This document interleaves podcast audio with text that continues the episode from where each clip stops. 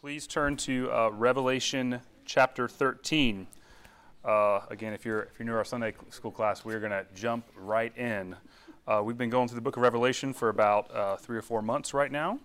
Uh, we have reached uh, the center of the book, and um, last week in Revelation 12, the Apostle John had this vision that summarized all of human history.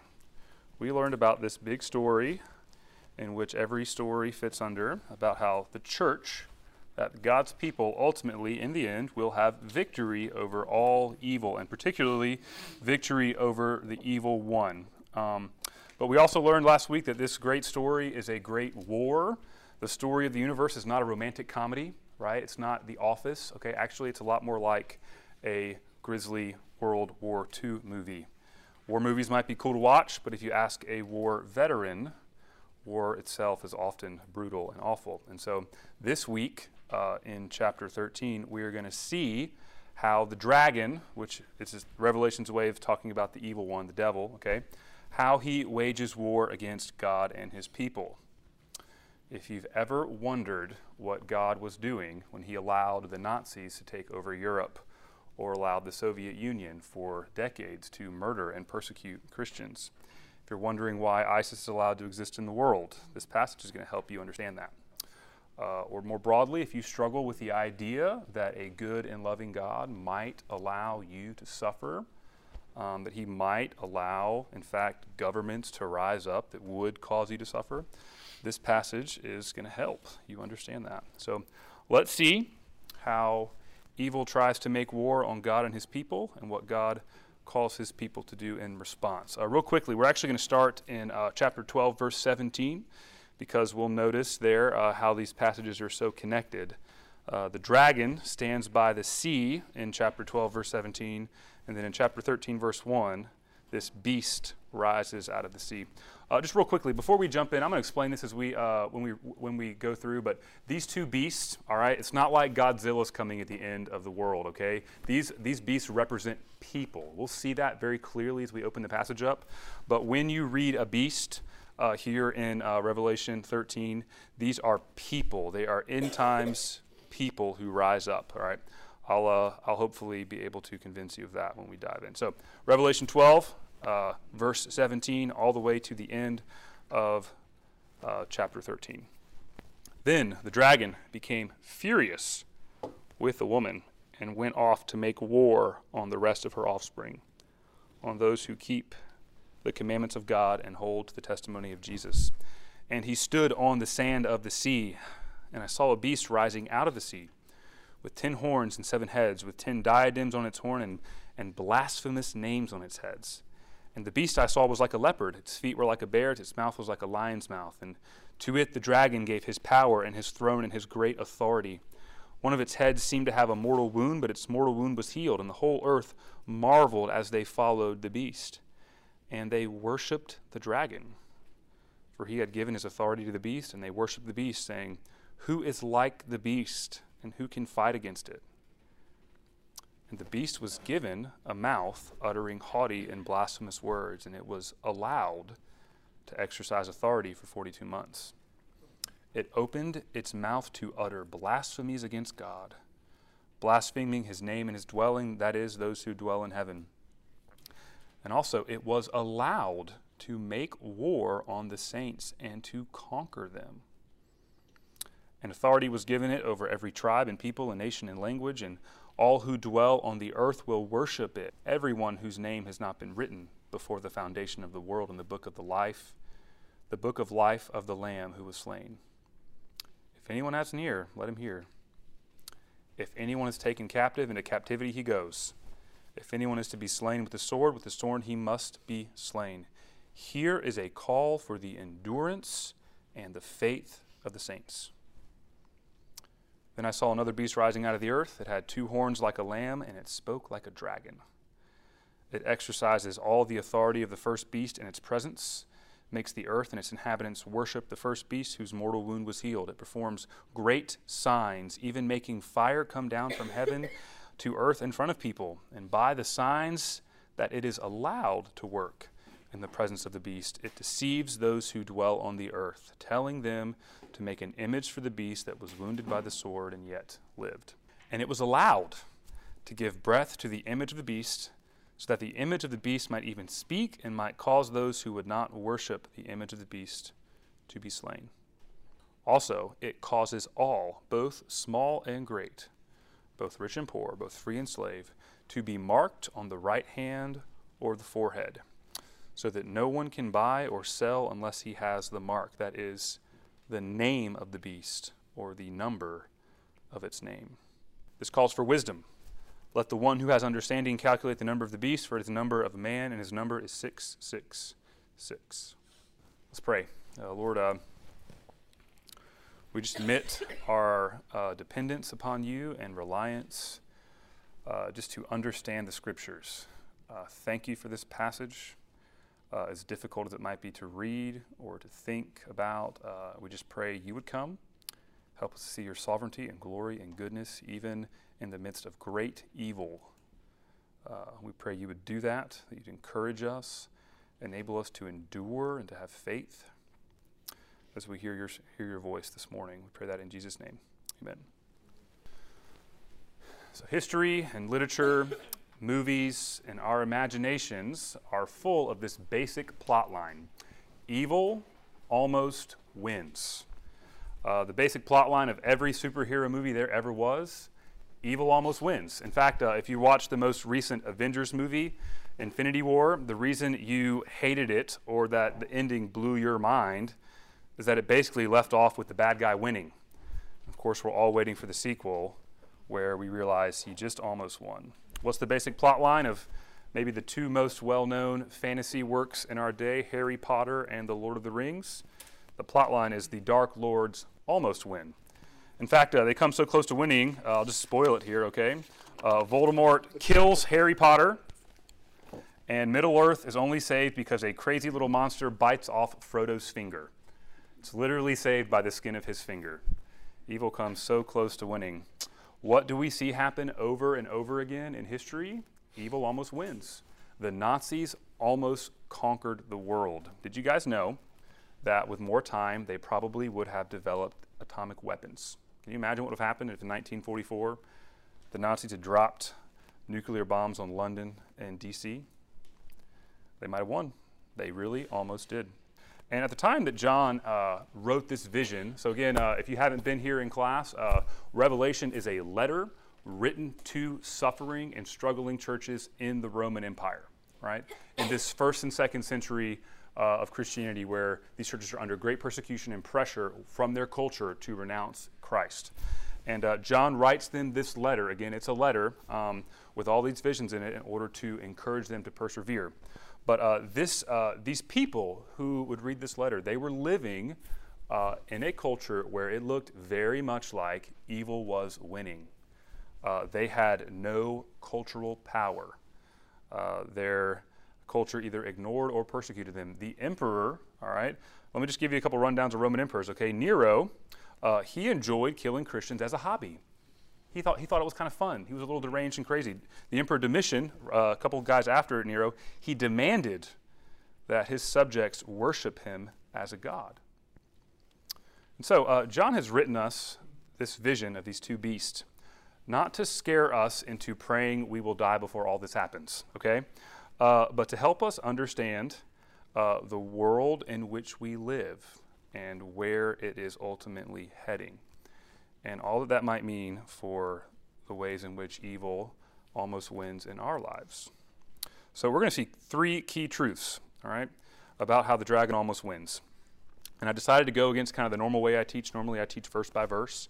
I think it's a little easier in a passage like this to t- just take out three big principles here.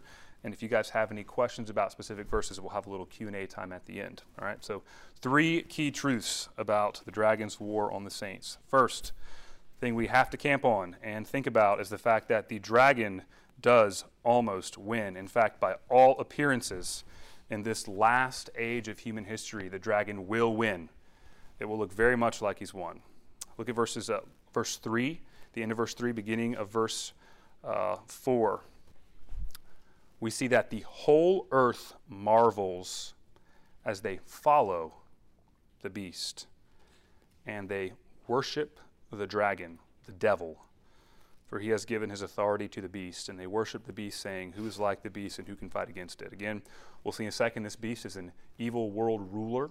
We'll see that very clearly in a moment, but uh, at the outset, just notice Revelation 13 tells us one day, all right, the entire world will worship the evil one, the dragon. Right? You're going to go to a baseball game, and instead of playing the national anthem, people will be swearing their allegiance to the evil one and singing songs in his name. That is how close he comes to winning. Verses 7 to 8 uh, the beast is allowed to make war on the saints and to conquer them. He is given authority over every tribe and people and language and nation.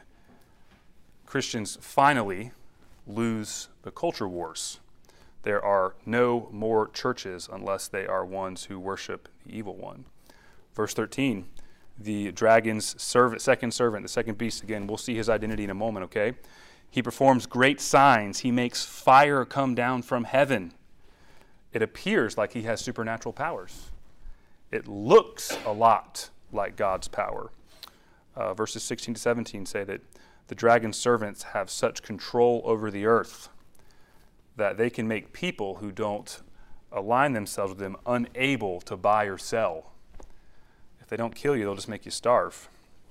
Okay, so notice here, this passage tells us, I think, in the clearest terms possible, that in the last stage of human history, things are not going to look pretty. History is not making progress towards this idyllic age where finally technology solved our problems and people get along. Okay, that's a that's a lie our culture tells us. America's made some progress, right? There's some there's some good things that have happened in our history, right? But here is where history is heading, and to this day. And again, um, we are supposed to look around at our world, at what is going on in our culture, what happens in our lives, the things we see on our news feeds, right? And we're supposed to say, Revelation 13 helps me understand those things.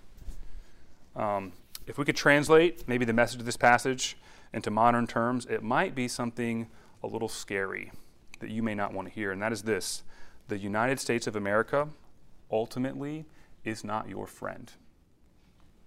She, no matter how she might seem now, I'm just going to use the feminine there, okay? All right? Eventually, all right, she becomes Rome. She becomes Babylon. She becomes this kingdom or maybe she's conquered by this kingdom. We're not sure, right? You might think uh, there's no way this can happen, all right? Uh, and I think, I think we can say that it's not a matter of where we've been, it's a matter of where we're going, it's a matter of trajectory, where the world's headed, okay? Um, it's happened a hundred times in history if you read it, though. Great nations go sour very quickly. Let me give you a silly example. Let me lighten it up a little bit, okay?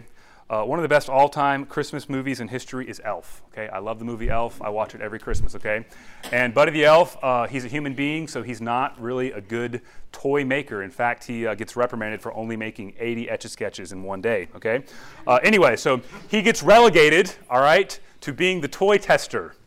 And there's this scene where you feel so bad for him, where he's sitting there with a little jack in the box. He's going dun dun dun dun dun dun. dun. You know, he's like, oh, it's not going to happen. God, and then it pops out. You know, and it's hilarious. I just could watch it over and over again. Okay, uh, but let me uh, let me just give an example of how this might work. Okay, uh, as we live in America right now, and we enjoy this God-given freedom, and we enjoy our free speech, and we enjoy the unbelievable prosperity our nation has made possible for us and the unbelievable freedom it's made possible for us.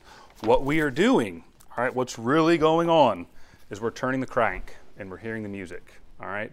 One day, we don't know when, one day the jack comes out of the box. One day the true nature of cultures and nations and uh, technologies reveal themselves. And this is one of the main reasons the Bible again and again warns us not to love the world. Um, if you are more of a patriot than you are a Christian, one day you will belong to the beast.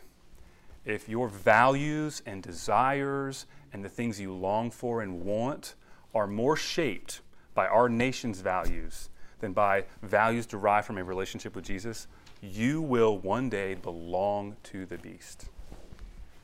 If you really just want a house and a picket fence, spouse and two and a half kids, if that's the chief desire ruling you, all right, eventually you will belong to this kingdom we see in Revelation 13.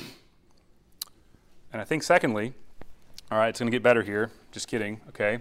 Uh, Revelation 13 helps us see that all of our lives, every single person here, eventually is heading to a time of suffering and death. Now, it might be uh, in the kingdom of Revelation 13, but it might be in a hospital bed when you're 85 at the end of your life, right? Uh, one of my heroes, Richard Baxter, said that Christianity is a religion for the poor, dying sinner. That it's, it's a religion uh, designed for someone whose hope for this life and whose, whose, whose expectations for what this life will be like have essentially died. And uh, I'm not saying we don't enjoy life. I'm not saying we don't participate in our government. I'm not saying we don't uh, thank God for the blessings that we receive. But I am saying that we approach this American life, right?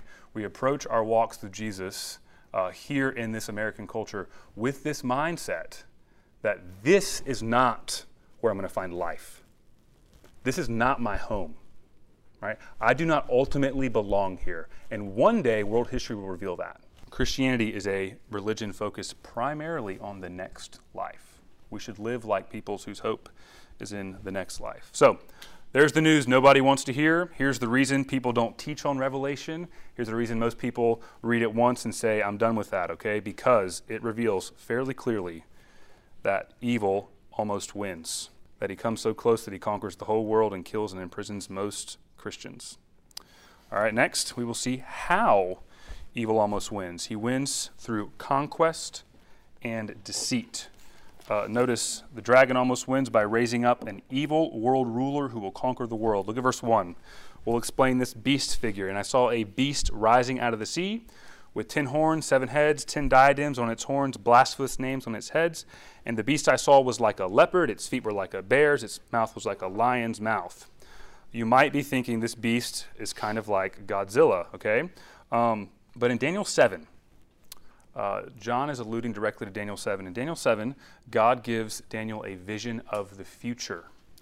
And guess what this future looks like? Four great beasts. The first is like a lion, right here. The second is like a bear, right here. The third is like a leopard. And the fourth is this horrifying Hulk like monster.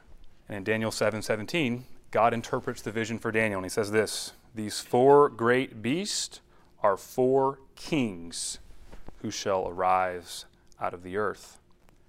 Daniel asks God more questions about this fourth horrible beast, and God explains to him that there's going to be this particular ruler who rises and who speaks great things or arrogant things and who makes war on the saints and conquers them. And just notice, all of that is right here in Revelation 13. And if all that Bible cross referencing confused you, all right, here's the point. John is quoting Daniel to help us see that this beast is an evil world ruler who rises at the end of time and who basically conquers the world. He's an empire builder. Why is he called a beast? Because his kingdom will be beastly.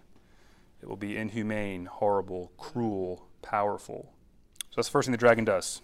He raises up an evil world conqueror. But that's not maybe the primary way the dragon makes war. We see, secondly, that the dragon deceives, that uh, he loves to deceive. He doesn't just want to rule the world, he wants the world to worship him. And so he tricks the world into worshiping him. So uh, the commentary I read said that many scholars speculate. Maybe, maybe you've uh, had this question or had someone ask you, why did Satan fall? I remember my first time, I was a middle school pastor, we had a question and answer night, and like the third question, some kid comes out of the gate, like, why did Satan fall? And I'm like, I don't know, you know? Uh, and there's, there's, not a, there's not a biblical answer for that question. There's no Bible verse that tells us. Uh, but some scholars speculate that the reason he fell was because he wanted the worship and glory that only God deserves. And we see here that, in fact, his end game is to have the worship and glory of the entire world. And he gets that through deceit. Um, the most astounding thing about this passage is that in everything the devil does, he is imitating God. He's a propaganda master. Just notice this a little bit, okay? Verse, verse 2b, he gives his authority to the beast, just like the Father gives all of his authority to the Son. Verse 3 One of the beast's heads seemed to have a mortal wound. Its mortal wound was healed. Notice verse 14, we see again at the very end the image for the beast that was wounded by the sword and yet lived. We have someone dying here and coming back to life. That looks a lot like Christ. In the beast, one of the main things the beast does in this passage is he blasphemes, and blasphemy is basically reviling God. What's the best way to revile God? It's to claim that you are God. And the second beast we see in verses 11 to uh, 18 is particularly devoted to deceit. The first beast deceives in his appearance, but the second beast uh, deceives in everything he does. We'll see in Revelation 19:20, this second beast is identified as a false prophet, someone who claims to speak for God but does not. Notice in verse 11, he has two horns like a lamb, like the Lamb of God from Revelation 5. He looks like Christ, but he speaks like a dragon. He speaks like the evil one. He's the anti Holy Spirit. Notice what he does. The Holy Spirit works miracles and power among God's people. Verse 13, the second beast works miracles to deceive the nation. Uh, what does the Holy Spirit do? He glorifies Christ. He helps us experience the love of the Father. What does the second beast do? He tries to glorify the Antichrist and the devil. If you remember Revelation 7, uh, way back in memory banks, you might remember that God sealed his servants, that he put the mark of his kingship and authority over his people. He kept them safe. Notice that in his desire to imitate God, in Revelation 13, 16 through 17, the second beast marks all of the people of the world with this mark of the beast. Now, this is something that most of you guys, if you were raised Christian, had maybe heard about, and you were scared that if I stay too long on page 666, then I'm taking the mark of the beast. Uh, let's look at this for a second. This is the maybe the hardest verse in the whole book of Revelation. So, this is a very difficult question. I'm going to take a brief sidebar and then go back to the main point, just because I know that you are curious. All right, the mark of the beast in verse 18. All right.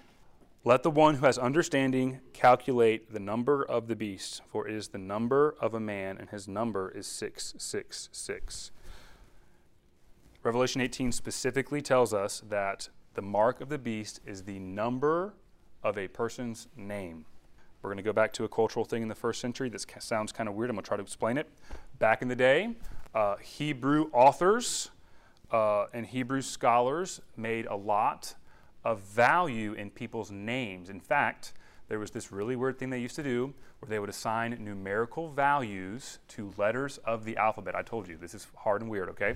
They would assign numerical values to letters of the alphabet. It's kind of like a secret agent code, right? A is one, you know, B is two, C is three. That's, that's what they did. And they would find great significance in people's names. And so I think, and scholars think, what's going on here is this number 666 represents uh, the number, literally, like with numerical values assigned to each letter, of a person. Interestingly enough, uh, the Hebrew word for Nero Caesar, who was probably the emperor at this time, uh, his value comes to 666. That's a good suggestion that most scholars think. Uh, but uh, I think, regardless, all right, whatever it means, I'm not sure what it means. Uh, whatever it means, uh, this mark of the beast, all right, to take the mark of the beast, all right, you are publicly and I think irrevocably declaring your allegiance to this evil world ruler. You are renouncing Christ publicly as your Lord. Let me, let me give an example of, of what, what it might have looked like in history to take the mark of the beast, all right? If you would like uh, to not be murdered and killed, and you live in 1940s Germany, you must join the Nazi Party and swear your ultimate allegiance to Adolf Hitler. That would be an example of taking the mark of the beast. Uh, maybe, or in first century Rome, uh, you must you offer a religious sacrifice, which is idolatry and blasphemy, right, to the Roman emperor, so that you can continue to have a job.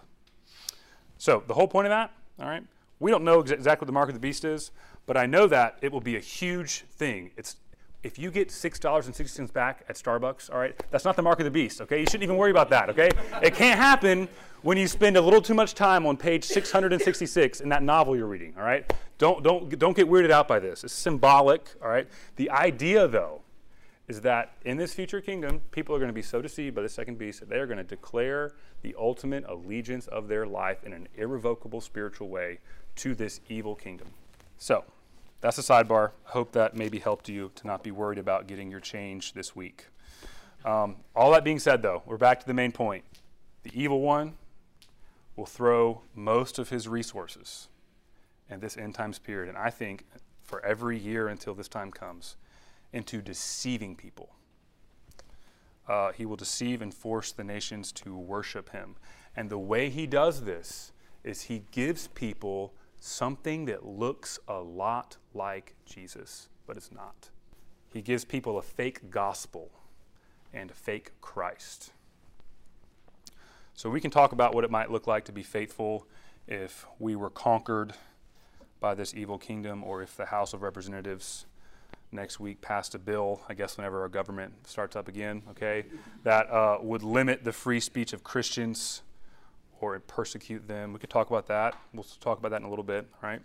But I want to focus an application just on deceit, on this uh, not being deceived. No one here can control the rise and fall of empires, right?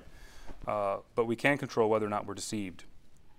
Um, let me just explain. Uh, we are not living in Revelation 13. I don't think so. Uh, but there's a lot of people in here who are wrestling against a false gospel or a false Christ. Let me, let me just explain this. Uh, there's a false gospel that says that me and Jesus work together for me to be saved, right? I might, uh, I might come to Christ at some point in my little childhood, but the reason God loves me is that right now I'm reading my Bible, I'm involved, and I'm doing well. And when I do badly, right, my guilt overwhelms me. I'm no longer loved by God. I better, I better get back to a good place before I can come to the Lord, right? Some of you guys live there, and what that is, right? That is the evil one deceiving you. The gospel tells you, man, that when you believe in Jesus, if you've rested your life on Christ, you are 100% perfect and righteous in the sight of God. Nothing can change that if you're resting on Jesus. The devil's tricky, though. He also loves to deceive people through a fake gospel of, of God loving me so much that I can do whatever I want whenever I please. He's tricky. On one side of the fence, you fall into legalism. On the other, you say, Jesus died for me, so it does not matter how I live. Doesn't matter if I pursue him. Doesn't matter if I really if I if I give my life to Jesus.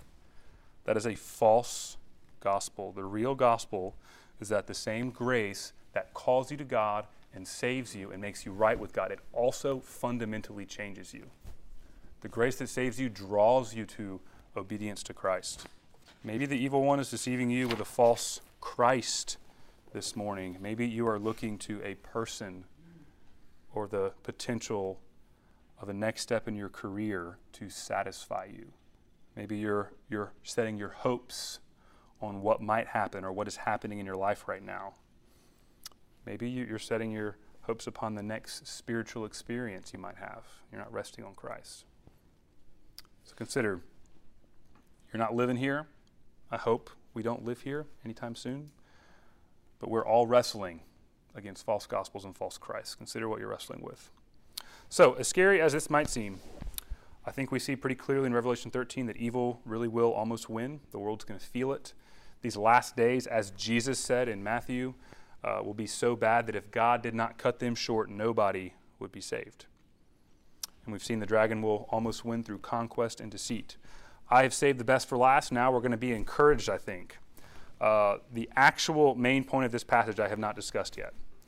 Um, and that is that the dragon almost wins only because God allows him to almost win. That in fact, everything happening in this passage is utterly 100% under the control of God.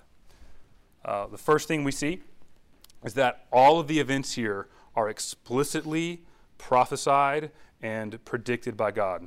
Why? One of the reasons why John references Daniel 7 here in describing this evil world ruler is because Daniel was written hundreds of years before Jesus came, and thousands of years we now see before this kingdom comes. In other words, God, before, before any of this even comes to pass, He's predicted this would happen. He's spoken about it. And things that God knows in the future, He's in control of. The second thing, this entire passage makes it sound a lot like God is allowing this to happen. Notice how many times it is given or it was allowed is said. Notice verse 5. The beast was given a mouth uttering blasphemous words. He was allowed to have them. Uh, in verse, end of verse 5, he's allowed to exercise authority for 42 months. Verse 7, he is allowed to make war on the saints and to conquer them. Verse 15, all right, the second beast is allowed to give breath to the image of the beast.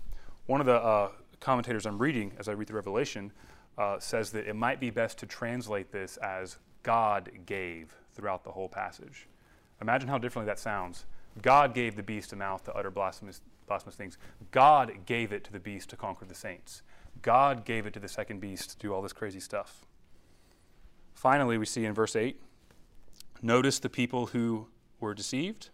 It's everyone whose name has not been written before the foundation of the world in the book of the life of the Lamb who was slain.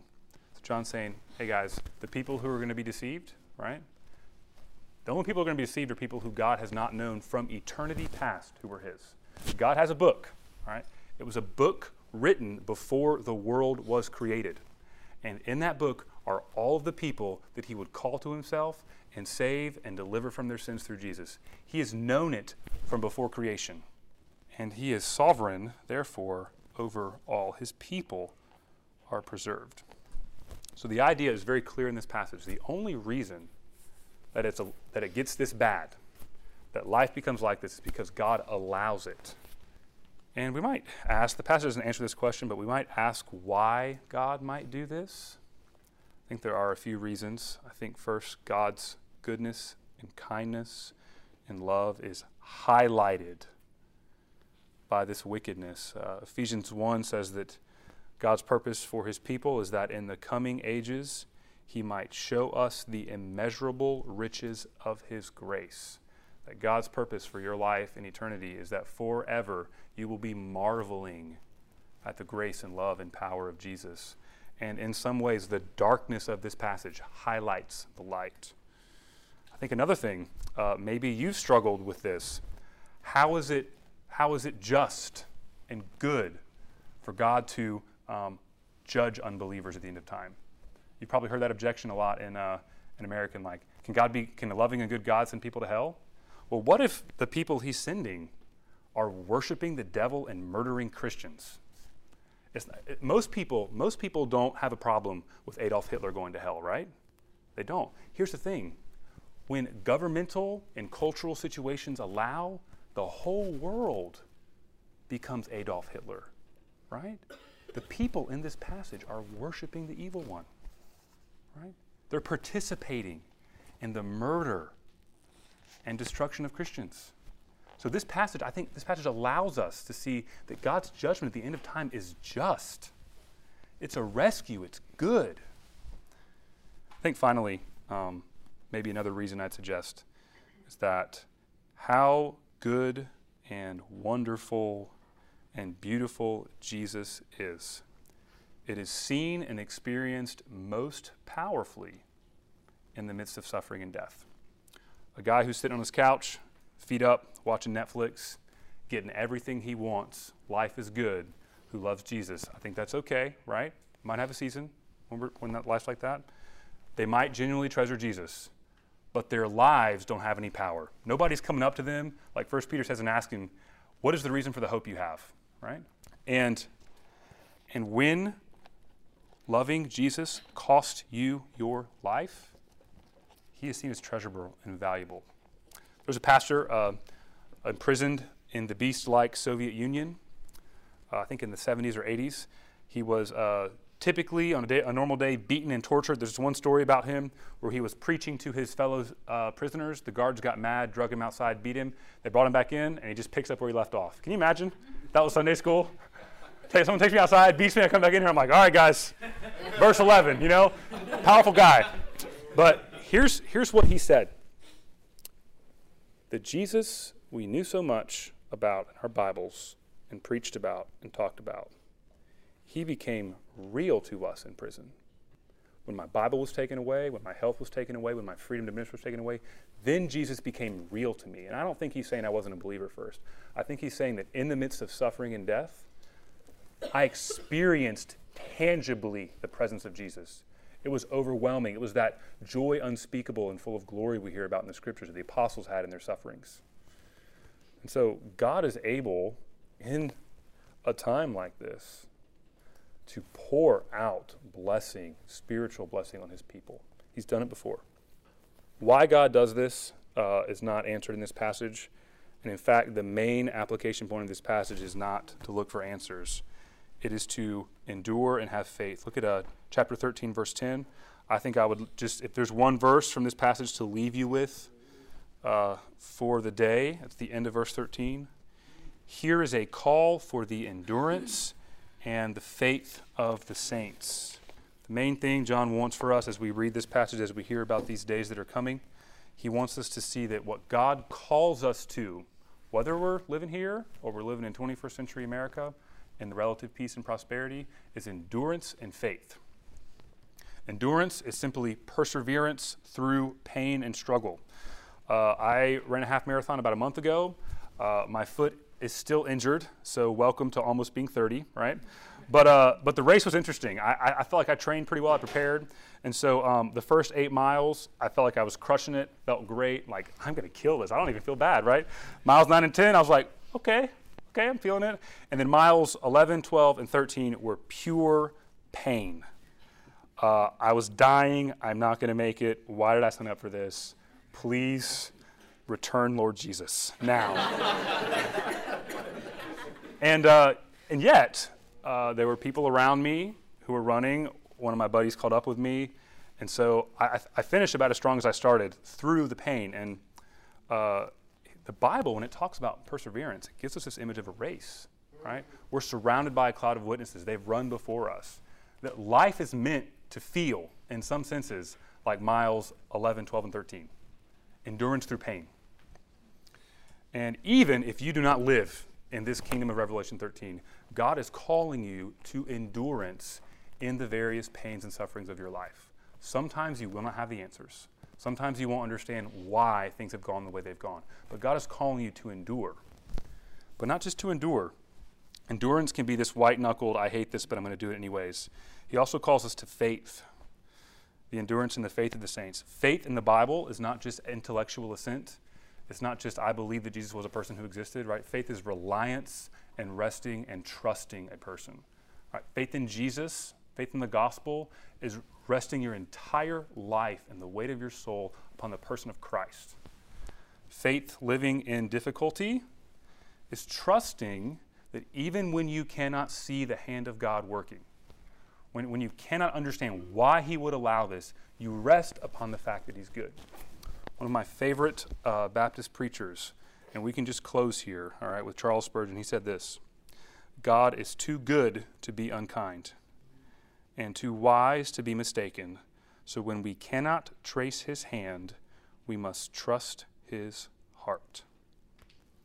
Even when you feel like evil is winning in your life, when you can't see God's hand, trust his heart. Let's pray. Uh, Lord, um, I just thank you that even in a passage as difficult and, um, and something as depressing as this, that there are clear marks the fact that you rule and you reign and you are working good for your people. I pray as we face uh, difficulties this week that are very small in comparison to Revelation 13, that we'd have uh, the same endurance and the same faith, and that we would look to you. I pray that in Jesus' name. Amen.